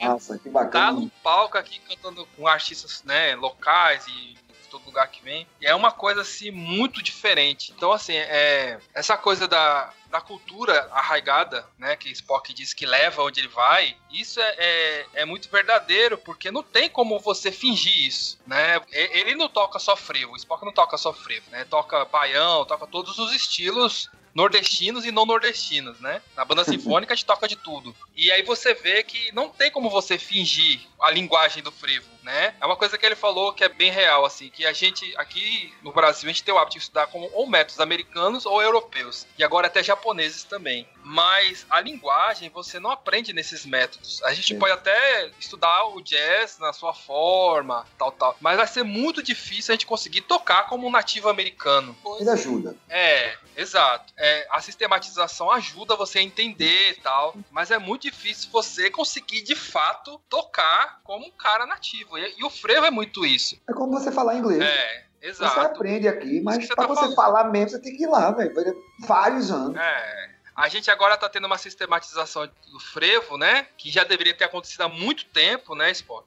E agora a gente está vendo que graças a Deus, estamos conseguindo algumas pessoas que estão sistematizando. Tem muita coisa que eu acredito que se perdeu no tempo, porque era escrito no papel e os arquivos desses maestros se perderam, né? O cara não teve o cuidado de catalogar, de guardar, então muita coisa se perdeu. Tem muita coisa que eu acredito que ainda está inédita também. Então tá todo um trabalho de pesquisa está sendo feito para recuperar isso, para catalogar tal, né? Mas mesmo assim, eu, eu lembro um, há uns anos atrás, é, apareceu aqui em Recife uma japonesa, não lembro o nome dela, que ela veio do Japão pra cá passar um mês ou dois aqui estudando com você lá no Passo do Frevo, na época que você tava dando aula lá. Não sei se você lembra, uma japonesinha do sax. Mai. É, então. E ela, inclusive, ela conheceu meu professor, que foi professor de eufônio meu em São Paulo, que é japonês, que é o Sadahide Yamashita. Ela conhece ele lá do Japão. Caramba. Então, assim, você vê que eles têm essa preocupação, né, de vir tal. E, e assim, a, a gente vê que no restante do Brasil, a gente tá no mesmo país que você falou do sotaque daqui com o Ceará e daqui com São Paulo, que é perto também. Você pega um avião três horas, duas horas e meia, você tá em São Paulo. Mas é uma cultura muito diferente muito diferente. Para quem tá em São Paulo, é frevo. O cara às vezes nem dá,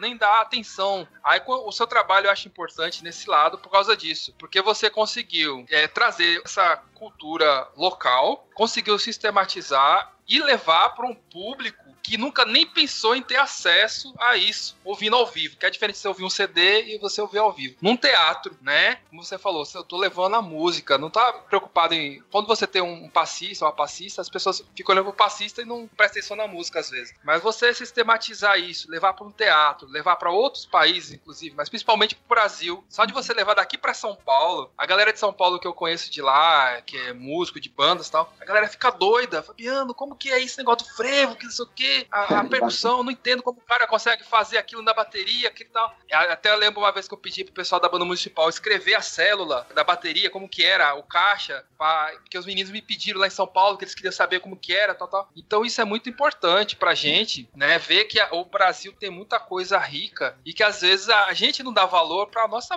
própria cultura. A gente fica valorizando, ah, vamos, vamos tocar a música dos caras lá de fora, que é importante tocar também, que é legal, tal. Eu sou, sou a favor de tocar boa música, não interessa de onde ela é. Mas aqui dentro a gente tem muita coisa legal também, que às vezes é menosprezado, né? Por falta de conhecimento. Não vou dizer que o pessoal é, às vezes é preconceito e falta de conhecimento, de achar que é uma coisa muito simples. E não é, o frevo não é uma coisa simples de se tocar. A, a composição de frevo, até é, você pode falar isso muito melhor que eu, você é compositor de frevo, que tem também a, a métrica lá certinha, a, a estrutura né? Do, do, frevo, do frevo de rua, do frevo de bloco, é diferente a estrutura. Tudo isso aí que as pessoas desconhecem por desconhecer menosprezam, né? E quando vê um grupo como a Spock Frevo e outras orquestras que nós temos aqui que também estão começando a despontar, já fazem trabalho, tocando o que, tá, o que tem que se tocar no frevo, com as articulações, com as, todas aquelas intervenções, com os breaks certinho, bem ensaiado, afinado. Aí o cara, pô, velho, eu não sabia que era assim, que o frevo poderia ser tocado dessa forma, que poderia ser tocado no teatro. Eu sei que você, por exemplo, solou com a Jazz Sinfônica em São Paulo, né?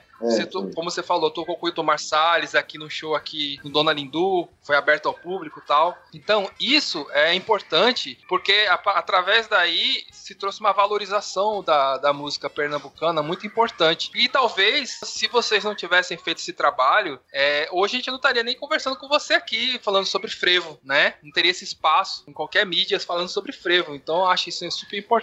Ah, Fabiano, muito obrigado pelo carinho, pelo respeito, né? As palavras. Fico muito feliz e fico mais feliz ainda em saber que você é, está feliz na nossa cidade, está feliz, mergulhado né, na nossa cultura, a cultura de Pernambuco, cultura do Nordeste uma cultura brasileira e é um, um digno e honesto divulgador das nossas coisas né, tá aqui. Muito bem. Para finalizar, como foi escolhido o nome da orquestra? Ah, é, então. O que, que acontece? É que eu estava falando lá que nossa orquestra é uma orquestra de escola. Então, ela, ela, ela começa, quando a gente começou a pegar os primeiros trabalhos, ela chamava Banda Pernambucana, né? Um, um, uns amigos nossos, honestamente falando, trabalhavam no governo do estado e precisavam contratar algum grupo que tocasse música pernambucana e que levasse o nome do estado. Então a gente botou música banda pernambucana, porque envolvia Pernambuco estava divulgando Pernambuco e isso era bom para o governo do estado, divulgar o estado. Essa galera pegou, que gostava do trabalho da gente, foi para a prefeitura. Parece uma coisa feia, mas foi verdade. E como a gente não tinha identidade, a gente tocava, como o Fabiano falou, a gente tocava um pouco de tudo, tocava maracatu, tocava frevo, tocava. Aí essa galera foi para a prefeitura. Aí disse: não, bicho, agora precisa divulgar é o nome do Recife, da cidade. Aí virou Orquestra de Frevo do Recife. Quando a gente começou a sonhar em gravar a primeira música e partir para esse lado instrumental dos festivais e sonhar com isso, tocar de paletó, gravata, na época eu tinha um e-mail que era Spock Frevo, era o meu e-mail, né? Não tinha ainda esses. E o nosso produtor, o primeiro produtor que a gente teve, que a gente inventou de ter, foi maravilhoso porque ele ajudou a profissionalizar a história. Então, a função do produtor é muito importante também, né? Então ele chegou e disse: oh, minha gente, é difícil para mim vender orquestra de frevo do Recife, porque parece que é qualquer orquestra de frevo de Recife que tá vindo, tá indo os lugares que eu tô. Não é uma orquestra específica, é? Quem é que tá tocando? Não, orquestra de frevo de Recife. Quem é que tá? Não, orquestra de frevo lá. Então fica parecendo que é qualquer orquestra de frevo de Recife. E não é. Aí eu lembro, isso é uma coisa que até hoje é muito difícil você ouvir de minha voz assim falar, não, porque a, eu vou falar porque tô me acostumando um pouquinho já, sabe? Não, porque a Spock Frevo, orquestra, isso é uma coisa que, que é muito confortável ainda para mim, não é essa. E realmente foi muito difícil, mas aquela coisa do meu apelido também, o que me, me deixa um pouco mais tranquilo é que azar não deu, sabe? Mas não foi fácil, perante todos os músicos. Ele chegou e disse, ó, oh, é, muita gente também já dizia, não, orquestra de Frevo lá de Spock, por quê? Porque eu era o arranjador, eu era o diretor musical, então, na orquestra menino lá, com o Spock, já se usava o meu nome. Então esse produtor chegou, o Elton Lima, e disse, ó, tem que ser honesto, eu gosto muito desse nome. Spock Fredo, que é o e-mail de Spock. Aí teve aquela tensãozinha de caramba, Spock Fredo. É, a galera já diz que a orquestra é, é, sua também, é por você organizar, por você liderar, por você escrever e tal. Então eu gosto muito desse nome, Spock Fredo, que era o meu e-mail. Então Spock Fredo Orquestra, Spock Fredo Orquestra. Eu digo, meu irmão, o outro produtor da foto também eu acho, também acho, não sei o que. Então se decidiu que seria chamar Spock Frevo Orquestra, daí que vem o, o nome. Foi por causa do meu e-mail e por causa de dois produtores que gostavam da sonoridade. Então isso é uma coisa até hoje não muito confortável para mim, mas eu não deu azar pra gente, então tá muito bom. Muito bom. Pessoal, é quase duas horas de gravação já. A gente conheceu um pouquinho aqui da história do Spock e da Spock Frevo Orquestra. É óbvio que tem muito mais coisa aí por trás e com certeza tudo vai estar tá sendo narrado em um livro, né, Spock? Não é? Vai ter, tem que ter, cara. A gente precisa. Vai ser lançado um livro também dessa viagem, dessa turnê que a gente fez nos Estados Unidos, fora o filme. Ótimo, precisamos. Desde já, muito obrigado, Spock, pela sua participação. Mas ainda não terminou, a gente volta já para nossa dica cultural. E para acabar pegando uma carona com os meus mestres, os poetas populares, posso dizer que passou fevereiro, foi com ele o carnaval, teve orquestra na rua, teve passista agitado, Lá teve Nelson e Levino, que são arretados. Também teve Claudio Germano, que é sem igual. Completaram os quadros do nosso local, com mais outras coisas que eu nem vou citar. Mas quem for passeando, queira também visitar o nosso Recife amado, o nosso berço querido, que não é o céu, mas é parecido. Nos Dez de Galope da beira do mar. Vai!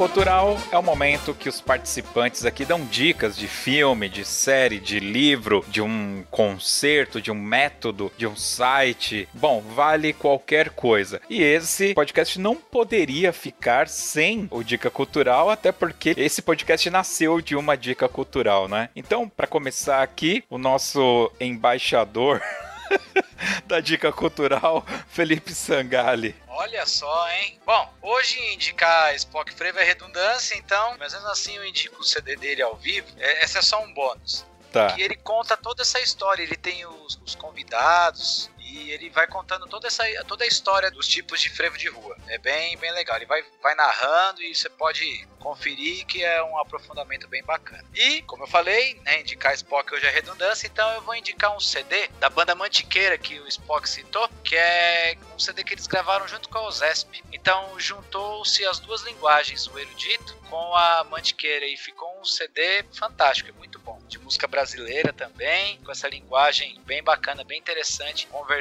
é, entre si. Então, minha indicação hoje é Ozesp e Banda Mantiqueira. Muito bem. Fabiano.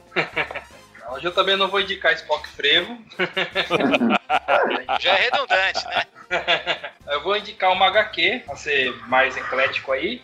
É uma HQ que eu acabei de ler, saiu em 12 episódios, chama O Relógio do Juízo Final. É uma HQ que é a história do Watchmen, é aquele grupo Watchmen, com a Liga da Justiça. Então uma história interessante, uma história fora do universo tradicional das duas. Eles juntam aí, fazem um crossover. E eu achei bem legal a história, bem diferente. Quem curte o Watchmen vai gostar, quem curte a Liga da Justiça também vai gostar pra ser bem diferentão aí na, na indicação de dicas. Muito bem, eu vou deixar o Spock aqui pro final e eu vou indicar uma série da Netflix. É, já tinha indicado Dark, por favor, quem não assistiu assista, uma das melhores séries da Netflix, mas a minha indicação é uma série chamada The Signer. Fui procurar lá, Signer com dois N's, tá? Eu acho que é O Pecado, pelo que eu entendi lá, tem a ver com pecado. Eu já assisti a primeira e a segunda temporadas, gosto muito da primeira, é uma história fantástica. Já deixo claro que é para maior de 16 anos, tá, pessoal? Tem algumas cenas um pouco pesadas aí, mas vale muito a pena. É uma série investigativa onde uma mulher, ela está na, na praia ali o esposo com um filho e do nada ela simplesmente levanta, vai até um rapaz que está sentado na areia e mata o rapaz com uma faca. Em plena luz do dia, sol a pino na praia. E aí, o porquê que ela fez isso? A história vai girar em torno torno desse drama aí. Fica então a minha indicação Designer. Agora vamos para o mestre Spock. Caramba, rapaz, é, tô com uma dúvida aqui de coisas que marcaram minha vida, sabe? Fala mais de uma então, fala todas. Eu vou nessa aqui. É um CD, vocês procurem um CD da Orquestra de Cordas Dedilhadas sabe? Isso influenciou muito minha vida dentro do universo cultural pernambucano. É uma, uma caixa que surgiu no Conservatório Pernambucano de Música lá para a década de 80,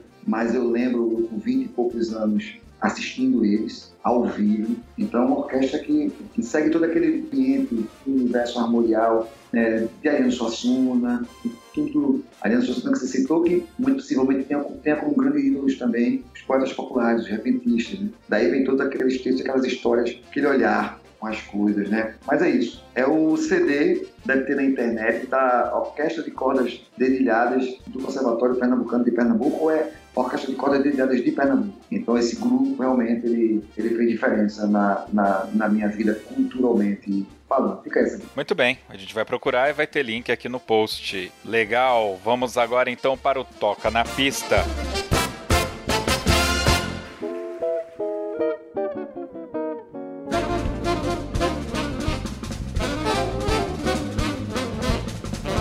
Toca na pista é aquele momento que o nosso convidado escolhe uma música pra gente escutar aqui no final, mas obviamente não pode ser qualquer música, tem que ser aquela música do coração, tem que ter uma historinha aí por trás. Tem que falar por que escolheu, hein?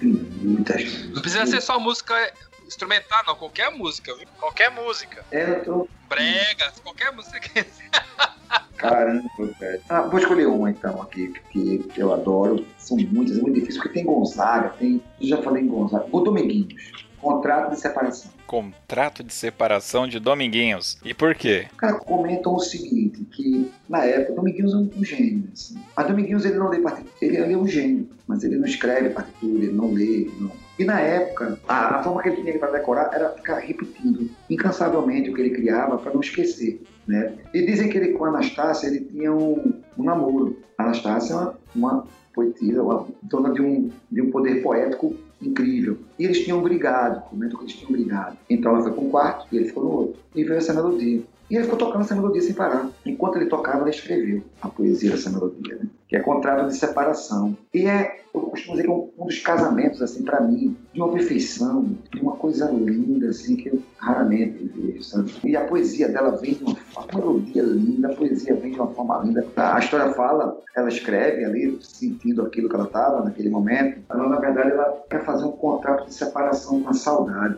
mas a saudade não aceita se separar dela. E vem dentro de uma melodia, a, a poesia é assim: Olha essa saudade que maltrata o meu peito, é ilusão e por ser ilusão é mais difícil de apagar. Ela vai me consumindo lentamente. Ela brinca com meu peito e leva sempre a melhor. Eu quis fazer com ela um contrato de separação com a saudade. Negou-se então a aceitar, sorrindo da minha ilusão. Só tem um jeito agora, é tentar de vez me libertar, brigar com a lembrança pra não mais. Então ela resolve brigar com a lembrança, pra não mais lembrar. Encontrar a separação. Você pode escutar com. Tem uma linda gravação de Dizzy Posse. Dizzy Posse, muito bem. Com o Shell cantando essa canção e se você quiser chorar, tem uma brincadeira, assim, acho que atrás do, do palco, num camarim, Nana Caymmi, cantando com Dominguinhos. Caracos. E ela não se aguenta cantar a música toda. Do meio pra frente, ela não se aguenta.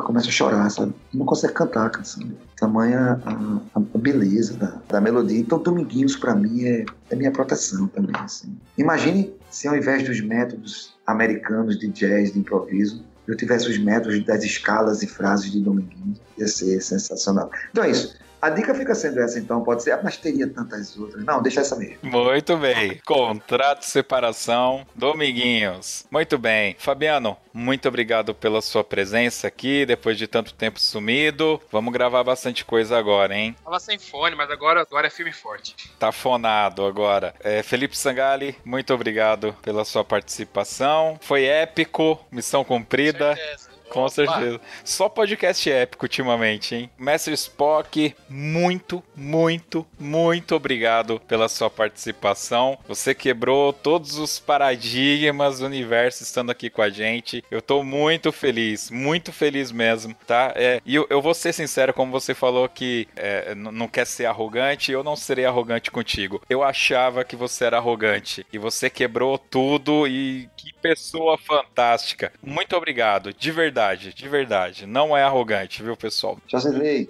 muito obrigado pelo convite. Felipe, Revelo, obrigado pelo carinho. Fabiano, pela indicação, querido, um cara que eu realmente sou fã dele demais, tocando ali, porque às vezes o maestro diz, sem saxofone, só os. Desculpa, mas eu sou acostumado a chamar bombardino, Fabiano, desculpa. Eu também. Ah, é? Então, relaxa, relaxa, relaxa. E vê-lo tocando. Tô convertendo é... aos poucos as e vê-lo tocando é, uma, é uma musicalidade muito grande, entendeu? Então é, eu adoro quando o maestro diz, eu tenho que ficar sabendo agora, sem, sem os saxofones, só os bombardinhos, porque a gente ensaia, ensaia sessões e essa sessão da gente tá sempre junto, né? Então parabéns, obrigado, Fabiano, ao programa, uma vida longa e diretamente eu tiro literalmente o chapéu Oh, obrigado. Para vocês e para o programa, tá? Muito obrigado. Sejam bem-vindos a Pernambuco. Quando vierem, me procurem. Fabiano faz a ponta. Vamos fazer um rolê aí em Pernambuco. Beijo para vocês, gente. Eu já chamei o Josi para vir aqui. Ele veio aqui uma vez só no meu casamento. Depois nunca mais quis voltar. Ficou com medo do calor.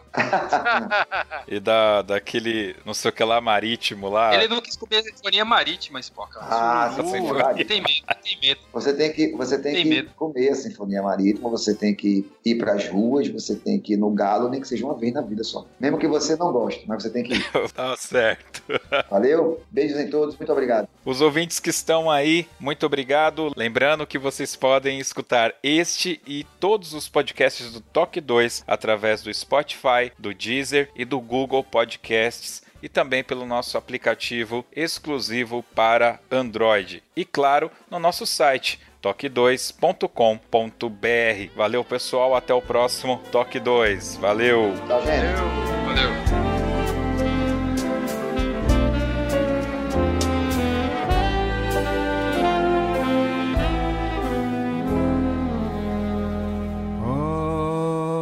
Olha essa saudade que maltrata o meu peito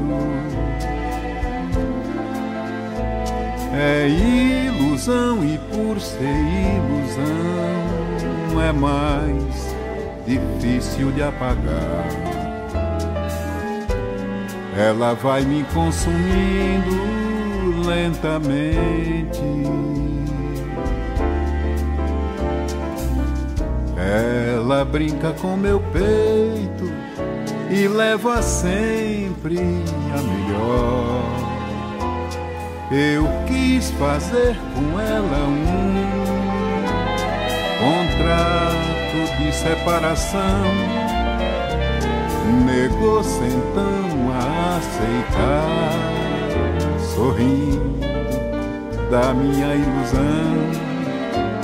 Só tem um jeito agora é tentar de vez me libertar, brigar lembrança pra não mais